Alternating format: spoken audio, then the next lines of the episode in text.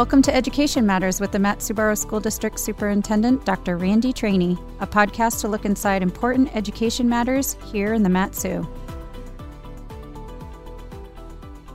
Hello, this is Randy Trani, the superintendent here in the Mat-Su, and I've asked Deputy Superintendent Luke Fulp to join me because we're at the start of uh, the budget development process for fiscal year twenty twenty-two.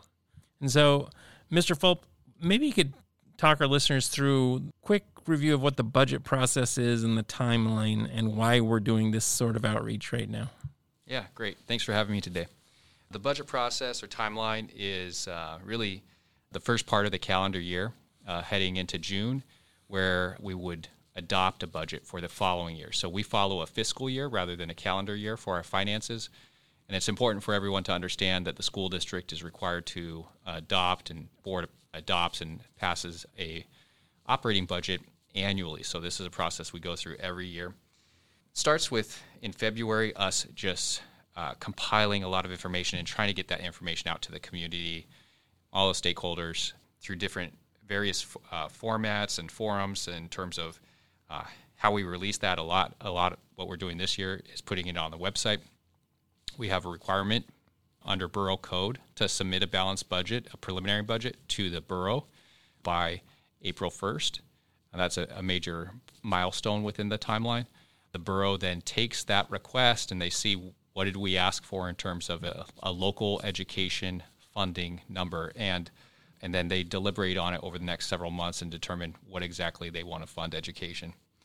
By April, May timeframe, we should know what the legislature provides to schools and, and public education across the state of Alaska. And then once we have all that information, along with a better picture of our expenses, we bring all that information back to our school board, and they uh, have a couple more public hearings on the budget, and then they make any modifications that they uh, determine are appropriate, and they adopt the budget.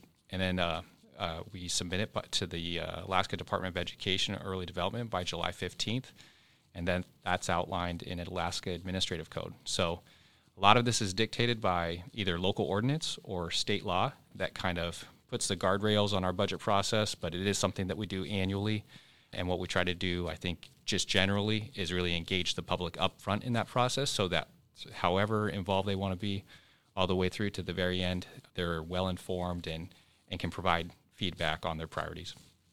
All right. Last, uh, you mentioned something about the balanced budget, but last night we presented to the board a budget where we were not balanced. Could you explain to the, our listeners, you know, how that part of the process works? When does the balanced budget actually occur, and how is that different from what we presented to the board last night? Yes. So what we presented to the board was a budget that actually had a deficit of eight eight point five million dollars, and uh, what it what that essentially is is a rollover budget that takes all of our current costs and uh, how they're spread throughout our operating fund. We roll it over, given all the assumptions that we have for next year's spending levels, and without making any major modifications to those expenditures or without being uh, uh, too optimistic about what revenue might come our way, we present a very preliminary budget to the school board. We won't get to a balanced budget until March. That first school board meeting in March, we will present a balanced budget to the school board, and they'll make any changes to that if they feel that that's necessary. They'll vote on the preliminary balanced budget at the end of March and then transmit that to the borough. So March is the first time that we'll actually have something that's balanced and kind of in a format that would be acceptable. I know that you mentioned in part of that process, it's we're estimating our what our revenues might be. In this preliminary budget, uh, all we've done is we've rolled up our current uh, operations one year. And when we look at the revenues that we anticipate getting, we're starting out with an eight plus million dollar deficit. So I think it's important for viewers to understand, like, what is going on with the revenue sources. Um, how come we don't anticipate revenue keeping up with expenses? So maybe you could talk about the different areas, you know, the, the large pots of money, the large buckets of money that comprise our revenue. Of course, yeah. So I think the biggest reason is at this point we are seventy-five percent of our funding comes from the state of Alaska, and what we are projecting with that is uh, that the main factor within that formula that drives funding is the base student allocation, and that's set at five thousand nine hundred thirty dollars per uh, adjusted average daily membership, which is an output of the foundation formula, complex formula. But in any case, that B S A hasn't changed um, since two thousand sixteen. So it's remained flat for five years now, or at least it's projected to be uh, five or six years moving into next year. And uh, while we've received one-time money in certain years, we're projecting no one-time monies next year as well. So it's somewhat conservative, but it's also it's also a very realistic consideration for revenue because of the state's financial position and their, whether or not they have the ability to to fund an increase to the B S A with all of the other priorities that uh, the legislature and the governor have. So because state funding is seventy-five percent of our budget and a flat B S A going into next year, that really does restrict the resources coming our way to where any growth in expenditures then begin to outpace our revenue coming in. Yeah, that's an excellent description of that particular problem that everyone in the state of Alaska, all, all K twelve schools are facing this problem and have been for five or six years now with flat funding from seventy-five percent of our dollars. Meanwhile, costs continue to go up.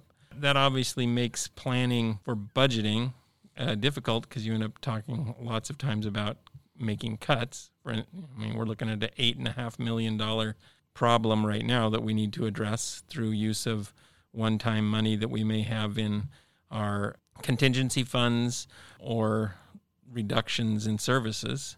There's one more problem that we're facing right now that I was hoping you could talk to folks about, and it's the bond debt reimbursement program. Could you talk to people about that? We've done a bod- podcast on it, but now now is the time when we're actually going to deal with it, and that could be part of this budget. Yes, it's a policy issue that's on the docket this year, definitely down in Juneau. The governor is supporting fifty percent funding for the school bond debt reimbursement program. Historically, this is a program that's been fully funded by the legislature. Uh, very rarely has it come in under one hundred percent or very close to one hundred percent, but in, in the last couple of years it has as a result of just a decline in oil revenue and limited resources at the state level. What it means to us, essentially, each year, uh, it's revenue that we don't receive as a school district, but it's actually revenue that the Mat-Su Borough receives. And it's a, as the Mat-Su Borough repays debt uh, for school construction, there's a certain amount of that debt that is reimbursed by the state of Alaska. That reimbursement must be appropriated by the legislature each year. And if the legislature determines that they want to make a reduction to the amount of support that they're providing to that program, they do so with little advance notice to communities, I would say, because it's year to year. Uh, right now, because of the last couple of years and the track record behind the limited funding that's gone into this program, we were all concerned here in the Valley with about seventeen million dollars that we could, that would otherwise be supported by the state of Alaska, and that maybe not coming to the borough in terms of state support. If that does occur, it puts the Mat-Su Borough in a tough situation, and there's possible impacts to the school district as a result, um, because the borough would look to the school district as them needing our support to reduce our expenses along with their, theirs, uh, potentially, to make up that difference. And so that's why it's something that we track, we watch carefully, and we support the full funding behind that. We're encouraged, of course, you and I have had many conversations about this, but we're encouraged that the governor supported fifty percent repayment of it this year. And uh, we just want to really communicate to our, our public how important that, that funding is. Yeah, because for us, it's currently about a seventeen million dollars issue for the borough and then therefore for the school district. So a fifty percent reimbursement is clearly significant, and it still leaves clearly a significant problem to be solved. There's not all, you know, it's not all doom and gloom, I would say. There there are some reasons to hope that there could be different legislation that may be passed. I'm talking specifically about Senate Bill fifty-eight, which deals with the correspondence factor. I understand it was introduced last week. Could you give a brief uh, overview of what correspondence factor means, what it what that is, and how it could impact our budget to the positive? Yes, so the state foundation formula is a formula that makes adjustments to our student enrollment in various categories and with various student populations, and we come up with an output for that formula that is then multiplied by that base student allocation, which we referred to earlier, of five thousand nine hundred thirty. Well, towards the end of the formula, we add in a special population for our correspondent student count. Those would be our, our students that are enrolled in both Mat-Su Central and Twinley Bridge Charter. Because they're added at the end of the formula, they do not benefit from other cost factors that would increase their funding.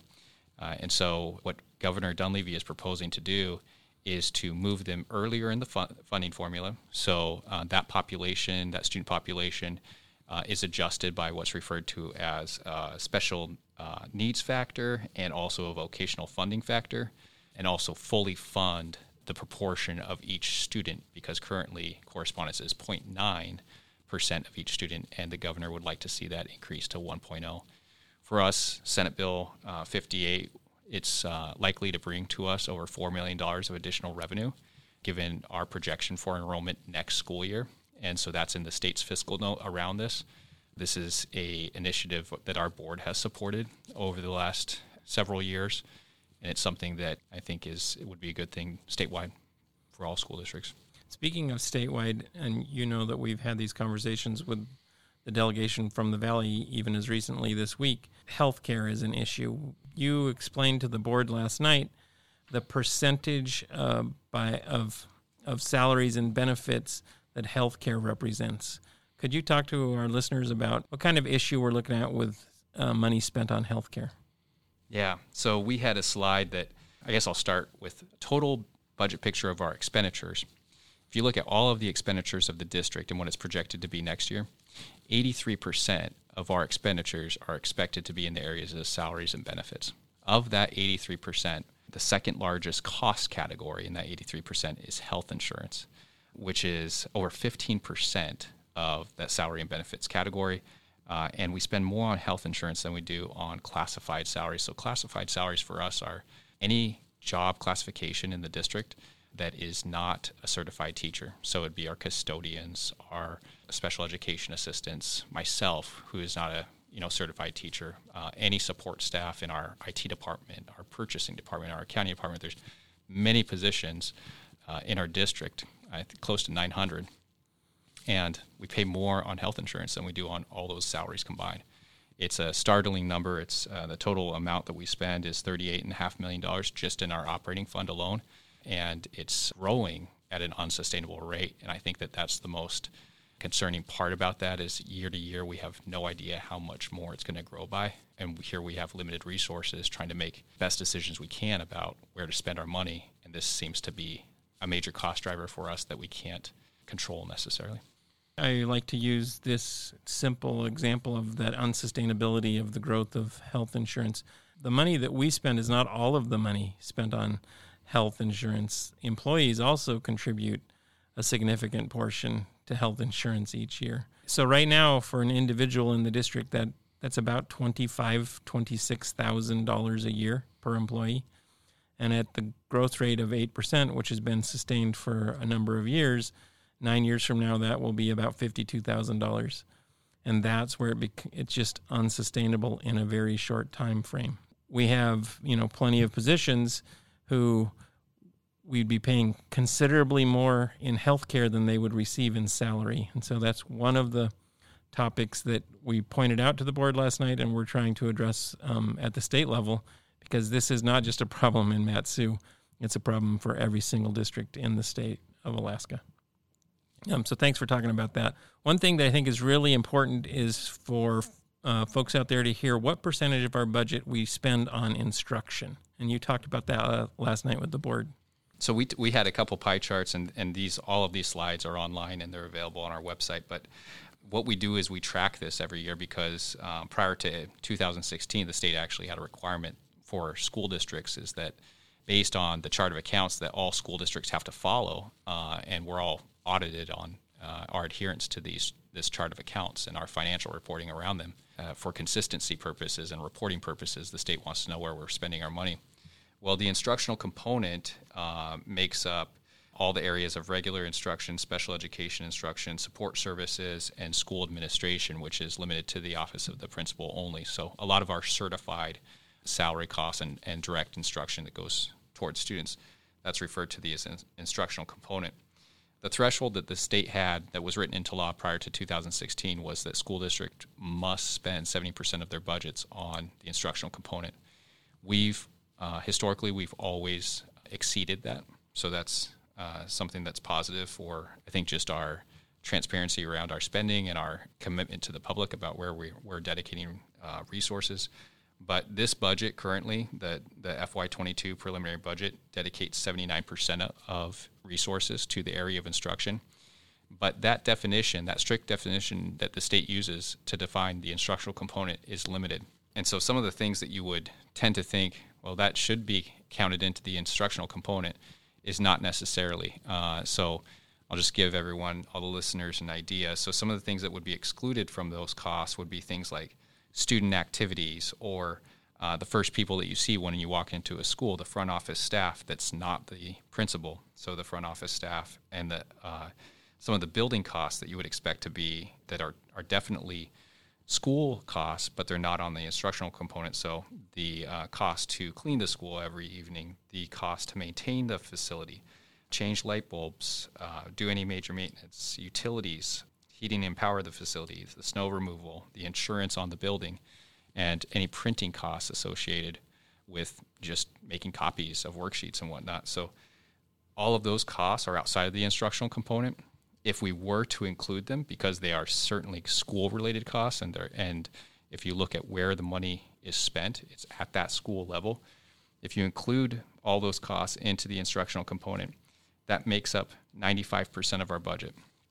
So when people are kind of looking at our budget and thinking, where is the money going? How is it following the students?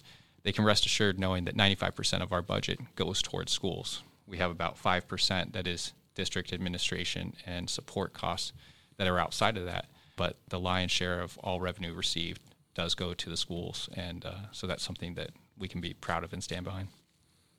You mentioned that there was additional resources available online, and I'd like to help our listeners find that if they're interested. So you can just go to mat dash su k twelve dot u s, and on the main webpage, there's going to be a link to go to the preliminary budget information. It highlights at the top there's a calendar, you know, February fourth, Education Matters podcast. Well, that's what you're listening to right now. Uh, on February eighth, we're going to uh, have a tool that's live called Budget Balancing Act. There'll be a video, a walkthrough video posted. The tool will become live on Wednesday. You'll you'll find it on this same page. And Balancing Act is a really in- neat interactive tool where folks can see what happens by changing aspects of the budget. For instance, an, an easy one to think about is, like, let's say that we want to reduce class size for our very young students, our kindergarten, first, second grade. Let's say we want it to be twenty to one. A person using that tool could make that change, and then the tool will automatically show you how much more revenue you would need to make that happen. Or you could do it the opposite direction. And so we want people to use that tool, and then that the information that you put in will help us tailor the budget. We will review that information, and we will share that with the administration and with the school board. Additionally, there's a survey that there, there's a link for a survey. It's more similar to what we've used in pre-COVID year, years, and I want everyone to know that that information will also be shared with administration and school board. If you have any questions or want any more information, contact our Public Information Office at seven four six, nine two five one. I want to thank uh, Deputy Superintendent Luke Fulp for being here with us today. And remember, education matters.